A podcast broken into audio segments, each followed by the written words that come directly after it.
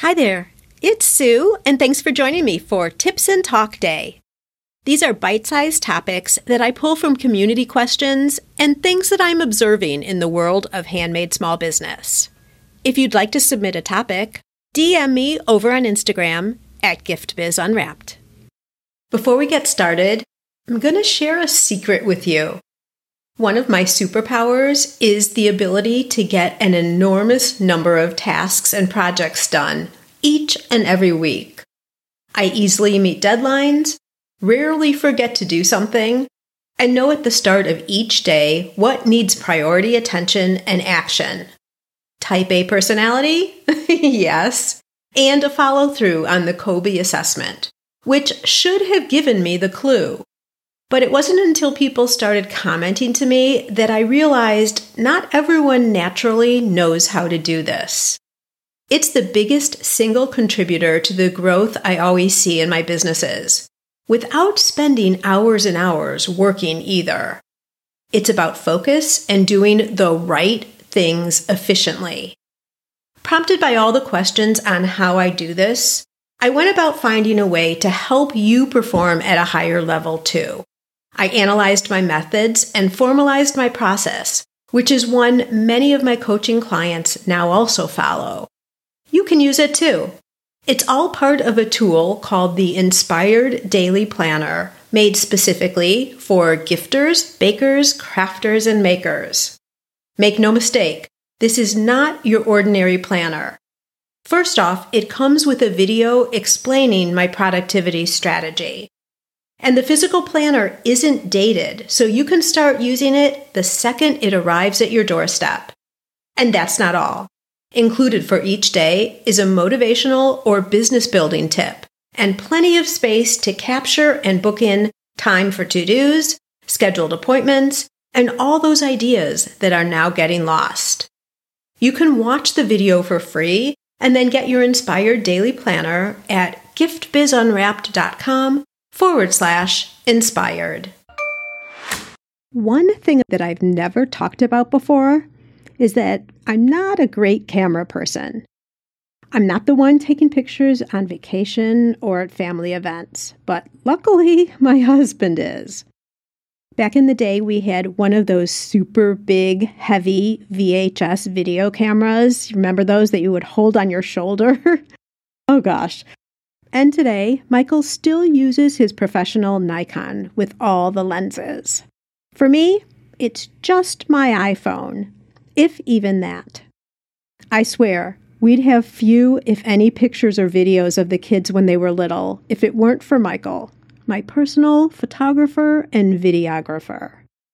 I much prefer being in the moment, taking in what's right in front of me and enjoying the experience versus capturing it for later. I don't like being bothered with lighting or getting the perfectly angled shot instead of having the experience. I guess some people can do both at the same time, but that's not me. So, when social media came around, it was not a natural fit. Even today, it's more of an effort than a joy to take photos but I will admit I appreciate having them later to reflect back on. Yet still, it's always a struggle between taking the pictures and engaging wholeheartedly in the events. What has never been a problem for me is having my picture taken. I don't shy away from a camera pointed my way. Still shots or video, all fine with me. I'm a ham, I guess. I can play it up for the camera as long as my hair is done and makeup is on, that is. But I've even relaxed on that a bit too, over the years. This leads me to the topic of today and how it relates to your business photos. Let me start off by asking you this What do you do when a camera points your way? Probably the same as most people. Do you find yourself totally changing your behavior it's like, okay, now you have to be on and you analyze and adjust so that you're captured in exactly the right way. In your mind, you might run through a checklist stand straight, turn your head to the best angle, tongue to the top of the mouth. Do you know that trick? Supposedly, if you smile and press your tongue to the roof of your mouth, it pulls on your neck muscles so that they stay smooth and taut. If you look closely, you'll see people doing this and exaggerate it a little bit so it looks totally fake. But anyway, it is a trick. And while these tricks make for great photos that show your best self and ones that you don't shy away from or are embarrassed about, they're not the best ones for your business. What's natural for you to do when a camera is pointed your way may send some of your potential customers in the opposite direction. The irony is, we have greater trust in those who are natural and don't put up a front.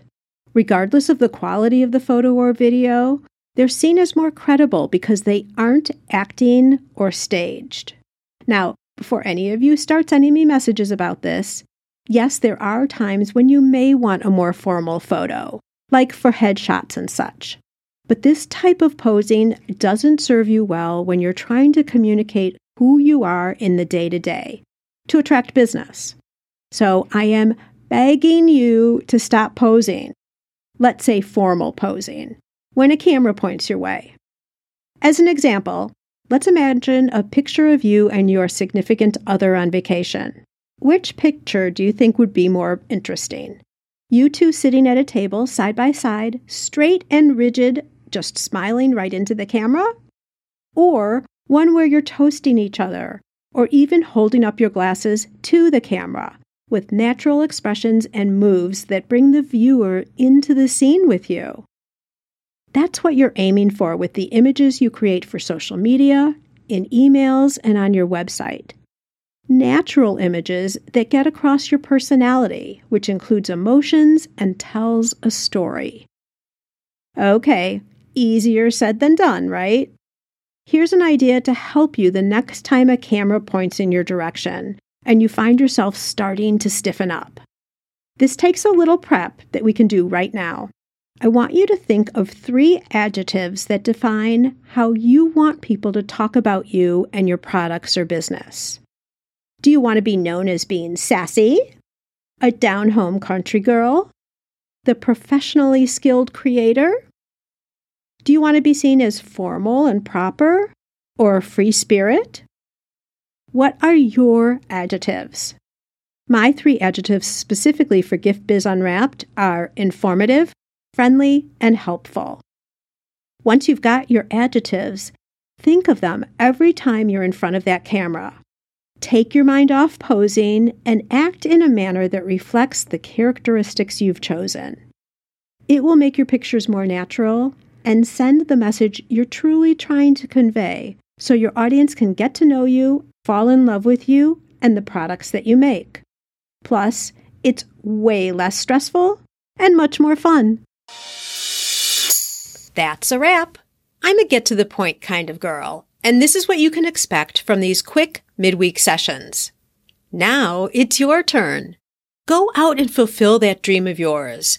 Share your handmade products with us. We want them, and they bring us both so much happiness.